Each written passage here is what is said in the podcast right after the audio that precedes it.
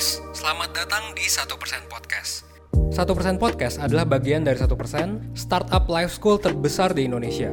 Dalam podcast ini kita bakal ngebahas topik-topik seputar kesehatan mental, pengembangan diri, serta edukasi life skills dengan tamu yang handal di bidangnya. Kami ingin kamu untuk bisa mendapatkan insight baru dan berkembang seenggaknya 1% setiap harinya. So that's all, enjoy 1% Podcast untuk hidup seutuhnya.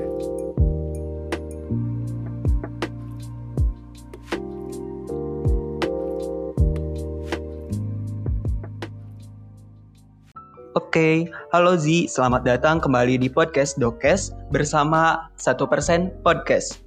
Pada podcast ini bekerja sama dengan Kementerian Kesejahteraan Mahasiswa BMKM IPB dengan 1% Podcast yang akan berfokus ke kesehatan mental dan kesehatan fisik mahasiswa IPB University.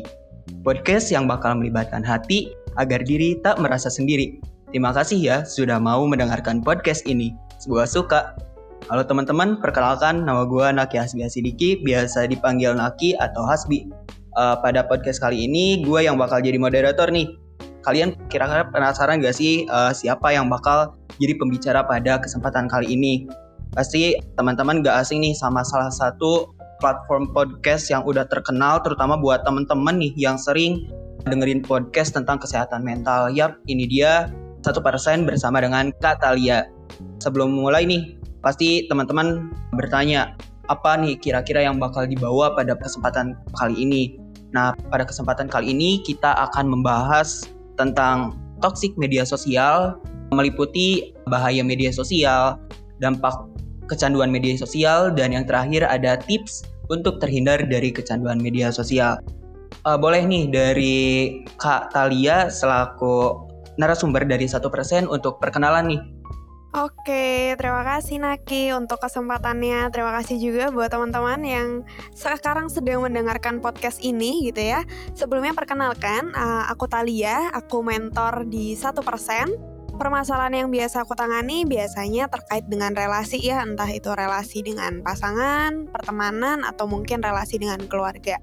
Pun kadang juga menangani tekanan pekerjaan juga gitu. Salam kenal semuanya. Halo Kak, salam kenal. Baik Kak, kan saat ini pandemi mengharuskan kita untuk menggunakan sosial media dalam berkomunikasi nih. Tapi ya seringkali gitu, sosial media ini malah menyebabkan kita jadi kecanduan.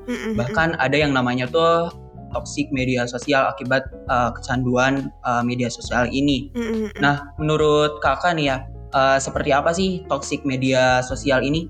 Oke, toxic media sosial sebenarnya nama toxic itu lagi naik daun banget ya gitu. Entah toxic relationship, toxic positivity, ntar ada toxic productivity, ini ada toxic media sosial juga.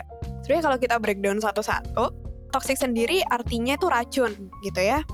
Toxic ini berarti ya racun itu tadi, artinya racun ini kan nggak sehat ya gitu, membuat kita nggak sehat gitu. Media sosial itu ya kira-kira racunnya di mana nih gitu kan. Oke, berarti toxic media sosial adalah bahwa ternyata media sosial ini ada racun-racunnya gitu. Tapi apakah sebenarnya toxic media sosial itu sepenuhnya, maksudnya media sosial itu sepenuhnya adalah racun gitu ya? Kembali lagi sih, sebenarnya kita nggak bisa bilang bahwa ya media sosial ini beracun atau enggak gitu, karena media sosial itu seperti punya dua sisi ya gitu. Sisi positifnya ya ketika kita misalnya pandemi ini kita bisa lihat bahwa media sosial itu menjadi satu media yang udah jadi kebutuhan banget gitu di pandemi ini yang kita nggak bisa keluar. Tapi caranya kita bisa berkomunikasi dengan dunia luar adalah ya dengan media sosial.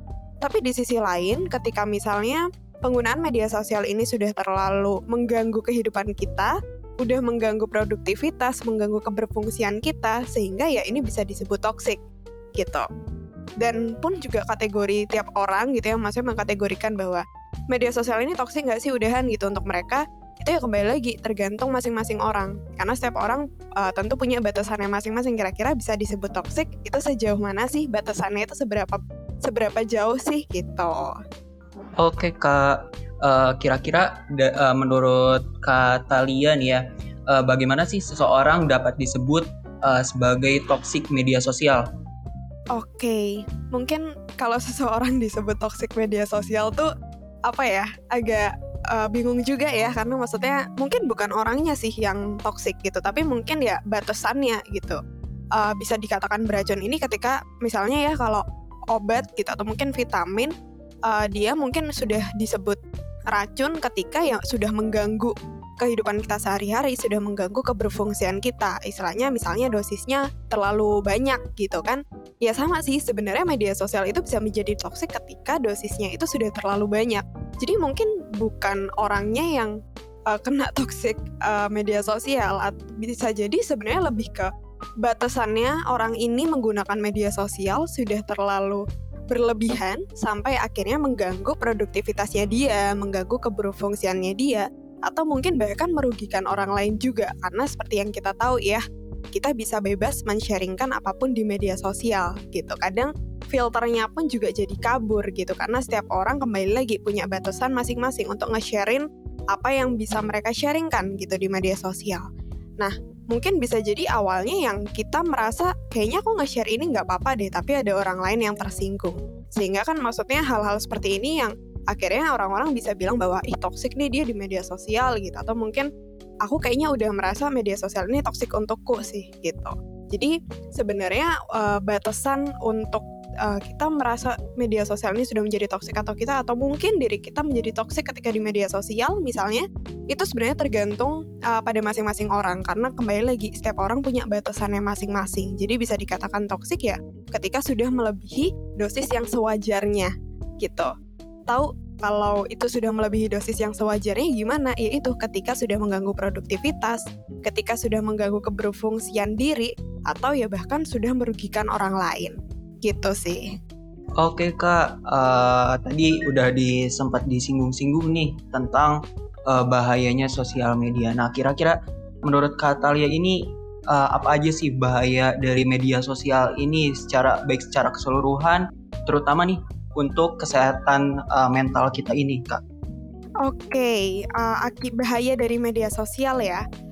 Kalau dari Naki sendiri nih, aku mau tanya pengalamanmu nih gitu. Kamu merasa kalau media sosial itu sudah cukup membahayakan itu ketika gimana?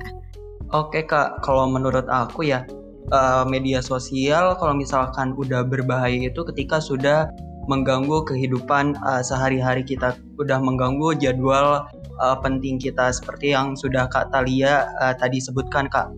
Oke, kalau Naki sendiri biasanya main sosial media sehari berapa jam? Ngitung nggak? Kalau misalkan dari aku sendiri ya Kak, kan ada berhubung dengan jadwal kuliah juga. Jadi kalau misalkan main sosial media itu atau media sosial itu ya sepentingnya aja. Kadang kalau misalkan lagi gabut nih ya Kak, itu bisa nyampe 1 jam sih Kak. Oke, media sosial apa yang sering kamu pakai tuh? Terkait media sosial yang sering dipakai, Instagram, WhatsApp, dan juga Twitter. Terutama Twitter kan bisa banyak bertemu orang-orang juga ya Kak, yang satu rumpun kayak gitu. Oke, berarti maksudnya ketika kalau lagi kuliah ya tentu nggak buka ya gitu kan. Tapi kalau misalkan lagi gabut gitu kan, mungkin intensitasnya jauh lebih banyak gitu ya untuk buka media sosial. Terus kalau menurut Naki sendiri tadi kan ketika sudah mengganggu kehidupan sehari-hari nih. Pernah nggak kalau Naki sendiri ada pengalaman media sosial ini mengganggu produktivitasmu, terus efeknya apa gitu kalau untuk kamu sendiri? Kalau dari aku mengganggu produktivitas pernah. Ini kemarin banget ketika aku ada project video dan itu aku merasa itu deadline-nya masih jauh gitu Kak. Ini jujur aja ya Kak, aku kayak itu tuh ya udahlah kerjainnya nanti aja gitu, masih bisa sosmedan gitu, masih bisa main media sosial kayak gitu. Terus ya akhirnya mepet-mepet deadline dan akhirnya kualitas atau hasil dari produksi video yang aku hasilkan itu kurang maksimal gitu Kak. Oke, jadinya ada keinginan untuk maksudnya kayak menunda-nunda gitu ya, jadinya hasilnya akhirnya kurang maksimal gitu ya. Iya Kak. Oke. Kurang lebih sama sih sebenarnya bahayanya kalau kita menggunakan media sosial melebihi dosis gitu ya, dosis batasan kita. Kalau berdasarkan ya udah banyak banget penelitian berkaitan dengan media sosial ini penggunaannya, ya akibat buruknya peningkatan resiko depresi gitu ya, terus insomnia. body image yang buruk gitu ya, apalagi kan kita tahu ya kalau Instagram itu kan konten visual, ya otomatis yang dilihat adalah visual dong gitu. Tapi sebenarnya tanpa sadar ketika kita fokusnya memang pada konten visual, ya kita bisa lihat lah ya, maksudnya kalau anak sosmed ngelihat engagement rate-nya gitu ya, dari likes-nya gitu, dari share-nya, itu ya ketika memang konten visualnya baik. Nah sehingga mungkin menimbulkan body image yang buruk juga gitu untuk orang-orang yang merasa bahwa kayaknya kayaknya visual aku tidak begitu memenuhi standar media sosial gitu. Karena apa? Misalnya karena likes-nya turun, atau mungkin karena nggak ada yang komen, atau mungkin nggak ada yang nge-share, misalnya seperti itu gitu. Sehingga citra diri yang buruk pun juga akibat buruk penggunaan media sosial, bahayanya media sosial gitu. Terus juga menurunkan kepercayaan diri, terus meningkatkan gangguan kecemasan juga gitu ya, gangguan makan, bahkan perilaku menyakiti diri sendiri. Ya mungkin yang terlihat adalah yaitu menurunnya produktivitas kita gitu. Itu juga menjadi salah satu bahayanya media sosial, karena ya kita kan kalau nge-scroll, apalagi Instagram ya, selalu ada, maksudnya visual itu banyak yang menarik gitu kan. Misalnya kita nge-follow yang menarik-menarik gitu kan, sehingga kan kita nge-scrollnya nggak berasa ya, tahu-tahu kayak, oh kok udah jam segini sih, padahal dari tadi cuma nge-scroll Instagram gitu. Sehingga ya menurunkan produktivitas juga.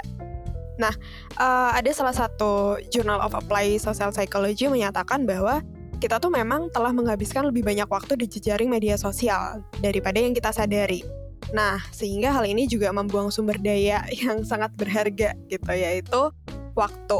Nah, bahkan ada data juga yang menemukan bahwa karyawan itu menghabiskan waktu kurang lebih 2,35 jam per hari, dan rata-rata itu ya untuk mengakses akun media sosialnya gitu. Jadi memang bahayanya media sosial itu banyak banget, terutama apabila dosisnya ini sudah berlebihan gitu. Nah, caranya tahu dosis berlebihan itu gimana? Itu kembali lagi, bagaimana kita menyadari batasan diri kita. Karena yang tahu ini sudah cukup berbahaya atau tidak, itu kan diri kita ya. Karena sebenarnya media sosial kan ya itu tadi, seperti dua mata pisau. Dia ada sisi baiknya kok gitu, tapi kalau berlebihan ya gak baik gitu. Karena segala sesuatu yang berlebihan itu pasti tidak baik gitu ya. Baiknya apa? Ya seperti kita tahu, pandemi seperti ini kita bisa berkomunikasi lewat media sosial. Bahkan mungkin ini teman-teman IPB, mungkin teman-teman 1% juga gitu ya, yang sekarang sedang berada di fase kuliah ingin ke pekerjaan, ya gak dipungkiri personal branding di media sosial itu akan dilihat gitu oleh rekruter. Beberapa perusahaan pun sekarang sudah ngecek gitu media sosialnya seperti apa. Artinya ya kalau misalkan kita mau lepas banget dari media sosial ya tentu susah ya gitu, karena maksudnya sekarang kebutuhannya seperti itu gitu. Tapi apakah artinya kan banyak juga ya gitu, maksudnya untuk kita meningkatkan personal branding kita harus ngonten lah segala macamnya. Tapi ya kembali lagi, kalau too much, kalau berlebihan ya itu justru nggak baik untuk kesehatan mental kita. Seperti tadi yang sudah aku paparkan gitu, bahayanya media sosial ini banyak banget gitu. Ketika kita tidak bisa membatasi diri, ketika kita tidak menyadari di batas mana sih gitu kita menggunakan media sosial ini dengan bijak gitu.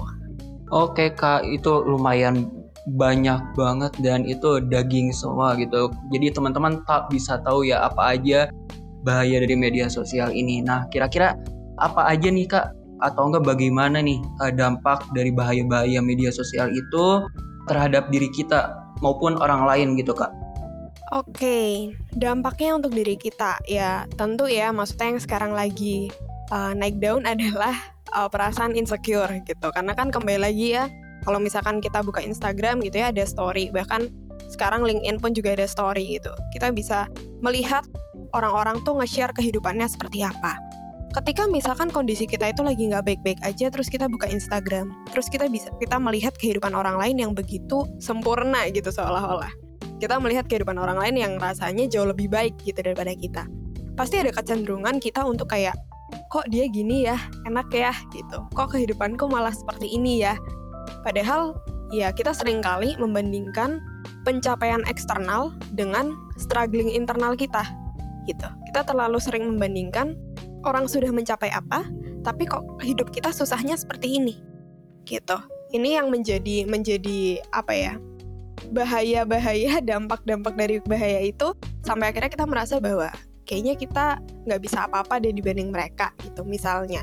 Padahal ya tentu tiap orang kalau mau nge-share kehidupannya di media sosial itu kan tentu mikir dulu ya, maksudnya tidak semua kehidupannya di-sharingkan gitu. Katakanlah kita sehari hidup 24 jam, ya apakah 24 jam itu kita tampilkan? Ya enggak kan gitu kan, tentu ya yang berkesan-berkesan aja gitu. Dan berkesan kan seringkali yang membahagiakan tentunya. Apalagi kan di dunia maya kita tahulah banyak, maksudnya habit kita adalah lebih ke ya men-sharekan yang positif-positif gitu. Sehingga ya akhirnya membuat kita membandingkan itu tadi, pencapaian eksternal dengan struggling internal kita. Terus selain itu apalagi nih dampak dari kalau misalkan kita tidak bisa membatasi gitu penggunaan media sosial ini, ya dampaknya tentu kita jadi nggak produktif gitu. Selain maksudnya tadi awalnya kita udah merasa insecure gitu ya, dan apalagi ketika kita insecure itu kan kelekatannya sama media sosialnya kan kayak kita lebih ke menikmati rasa insecure itu. Kita jadi kayak nggak membatasi diri gitu, padahal itu nggak baik loh untuk diri kita. Kita nggak aware untuk itu gitu, sehingga akhirnya ya kita terlalu asik menikmati keinsecurean itu dengan melihat media sosial, ya akhirnya kita jadi nggak produktif. Padahal mungkin sebenarnya banyak nih yang bisa kita lakukan, misalnya menyadari kompetensi kita, meningkatkan kualitas diri, misalnya seperti itu. Tapi ya karena kita terlalu asik gitu ya menikmati rasa nggak enak itu, ya akhirnya kita jadi menurun produktivitasnya. Akhirnya ya kita malah nggak punya tenaga untuk melakukan hal lain yang sekiranya mungkin bisa untuk meningkatkan kompetensi kita, kemampuan kita. Ya kita terlalu fokus pada hal-hal yang sebenarnya ini harus di stop dulu nih gitu. Dampaknya itu sih, dan belum lagi dampak-dampak yang lain ya, ketika misalkan kita sudah makin gak ada tenaga, kita jadi gak produktif, terus nanti kondisi emosional kita bermasalah, ya udah tuh kayak efek loop aja, ntar banyak banget tuh dampak-dampaknya ke belakang sampai ya itu tadi, maksudnya seperti yang aku sampaikan, mungkin dari penelitian-penelitian ada yang sampai gangguan kecemasan, ada yang sampai perilaku menyakiti diri gitu, gitu sih. Oke Kak, jadi tadi dari Katalia ya, itu tuh ada dua poin penting bahwasanya dari media sosial ini secara umumnya itu ada dua, yaitu insecure dan mengganggu produktivitas diri terutamanya. Nah, kira-kira dari Katalia ini ya, ada gak sih tips yang dapat diberikan bagi seorang yang mengalami toxic media sosial? Oke, sebenarnya dua hal itu adalah yang lagi hype banget ya gitu. Tapi kembali lagi sebenarnya nggak cuma dua itu, banyak banget gitu. Mungkin kalau kita gali satu-satu gitu. Tapi mungkin yang sangat terlihat, fenomena yang sangat umum, common di usia kita itu ya itu tadi ya gitu. Kecenderungan untuk membandingkan diri, terus juga ada maksudnya efeknya jadi nggak produktif itu tadi gitu. Kalau gimana sih tipsnya gitu ya untuk terhindar dari toxic media sosial gitu. Yang pertama, kita perlu self-awareness dulu ya tentunya. Kita perlu menyadari dulu kapasitas kita, batasan kita itu sampai sejauh mana dalam main media sosial. Karena kembali lagi, seperti yang aku sampaikan, bahwa media sosial ini nggak buruk-buruk banget kok. Ada juga baiknya. Kalau misalkan kita nge-follow konten-konten yang edukatif gitu ya, mungkin itu akan baik untuk kita karena maksudnya menambah pengetahuan kita gitu ya, membuat kita upgrade diri. Bayangan kalau misalkan kita setiap hari bacain konten-konten yang edukatif gitu, tentu kan rasanya kita jadi kayak mengembangkan diri gitu kan sebenarnya. Tapi kan tidak mungkin juga misalnya media sosial kita semuanya dipenuhi oleh konten edukatif, karena kan ya kita mungkin ada nge-follow teman gitu ya, kecuali kalau di second account gitu, ini beda cerita. Tapi kan tentu di media sosial kita banyak nge-follow teman-teman juga gitu kan, sehingga kita sangat mungkin untuk melihat kehidupan mereka seperti apa. Kita perlu self-awareness dulu, kita perlu menyadari batasan kita itu sejauh mana sih dalam bermain media sosial.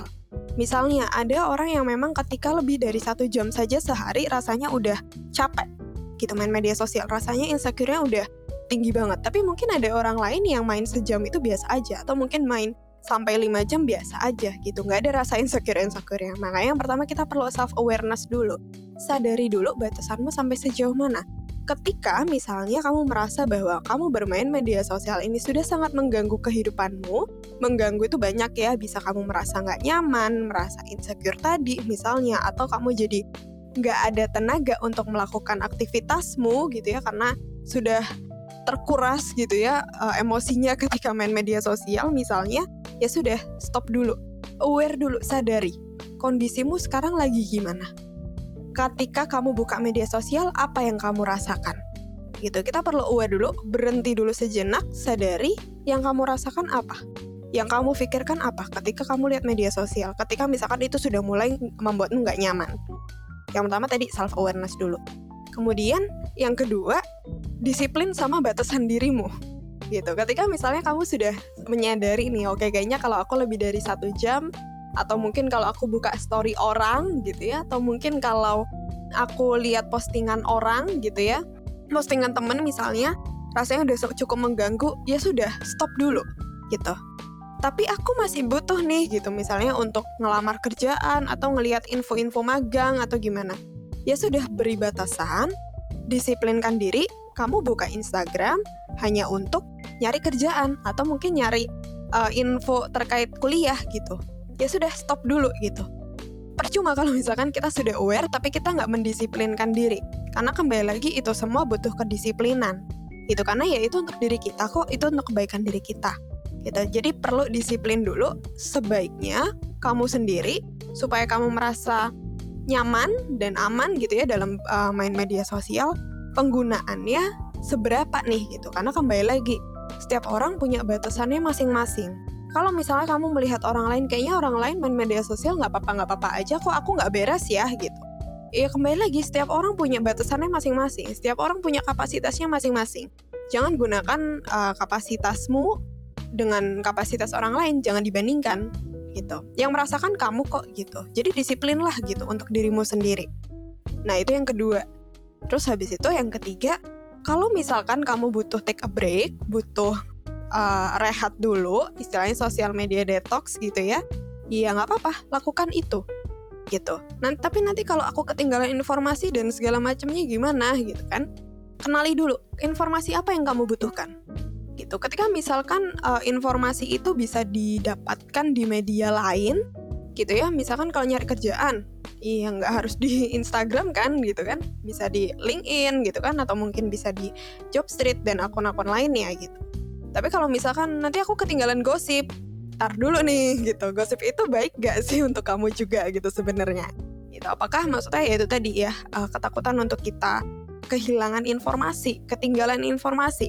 Nah itu yang kita perlu break dulu gitu, karena seringkali kita malah jadi fokusnya sama dunia luar, tapi kita tidak memahami, tidak memfokuskan diri pada diri sendiri dulu gitu. Padahal ya yang gak nyaman itu diri loh gitu. Coba deh telaah dulu ke diri sendiri, lihat dulu ke diri sendiri, take a break dulu gitu. Tapi bukan berarti misalnya nih, aku merasa aku butuh take a break karena ketika melihat media sosial aku merasa insecure. Tapi bukan berarti ketika kamu menutup Instagrammu gitu ya, kamu menutup media sosialmu, kamu diem aja, enggak. Tapi proseslah apa yang membuat kamu insecure. Misalnya, aku merasa insecure karena aku melihat orang-orang lain keren, tapi kok aku enggak. Ya sudah, ketika kamu menutup media sosialmu untuk rehat sejenak gitu ya, coba gali potensimu, kenali dirimu lagi. Jadi ya percuma kita mau menutup media sosial, tapi kalau kita tidak memproses diri kita, ya nanti waktu kita balik ke media sosial, kita akan insecure lagi, kita akan seperti itu terus aja gitu. Gak beres-beres yang ada, gitu kan? Karena kembali lagi, media sosialnya tuh netral kok sebenarnya, tapi bagaimana kita menyikapinya, gitu. Tapi kembali lagi, tiap orang punya kapasitasnya masing-masing. Jadi waktu sosial media detox, coba proses juga gitu ya, apa sih yang membuat kamu menutup media sosialmu misalnya, atau mendetoks media sosialmu. Misalnya, karena aku merasa aku gak produktif. Oke, coba ketika kamu rehat, diatur jadwalnya. Ketika kamu rehat, gantikan kesenanganmu bermain media sosial dengan mengganti aktivitas yang lain. Misalnya, rasanya kalau lihat Instagram tuh dulu kayak aku suka banget nge-scroll, ngelihat konten visual dan segala macam. Oke, coba kesenangan itu dialihkan ke aktivitas lain yang juga memunculkan kesenangan yang sama gitu, misalnya olahraga atau mungkin berkebun misalnya gitu kan, atau aktivitas-aktivitas lain yang baik gitu ya, yang maksudnya yang nggak merugikan diri sendiri dan juga nggak merugikan orang lain.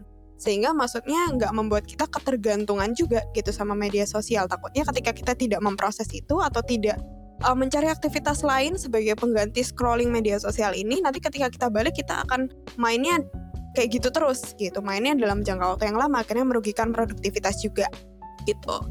Jadi tadi yang pertama self-awareness, terus habis itu disiplin diri, terus social media detox kalau diperlukan, dan social media detox pun juga rinciannya banyak banget ya, kembali lagi tergantung kebutuhan teman-teman, tergantung gak nyamannya teman-teman itu terkait apa gitu ya, batasannya bagaimana, sehingga tahu nih gitu kira-kira kebutuhannya apa yang harus dilakukan gitu sih. Oke, makasih banyak nih buat Kak Thalia ya, tadi penjelasannya panjang banget dan itu semuanya daging dan itu informasinya sangat inspiratif gitu, sangat penting dan itu harus minimalnya ya kita dapat lakukan dan terapkan dalam kehidupan sehari-hari gitu ya Kak. Nah, dapat disimpulkan bahwasanya toksik media sosial adalah salah satu fenomena di mana media sosial menjadi racun bagi kehidupan kita sehari-hari. Media sosial punya dua sisi. Namun, dalam keadaan kondisi pandemi pada saat ini perlu adanya kontrol agar tidak terjadi toksik media sosial karena itu sangat berbahaya bagi diri maupun orang lain.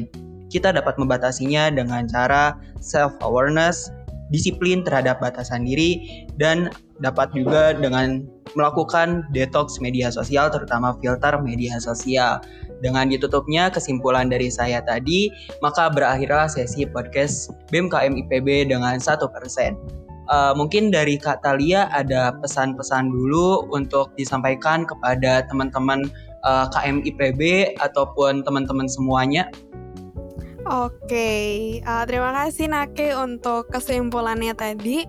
Pesanku cuman satu sih ya, media sosial itu gak buruk-buruk banget kok gitu. Media sosial juga ada baiknya, tapi dengan catatan kita juga bisa menggunakannya dengan bijak.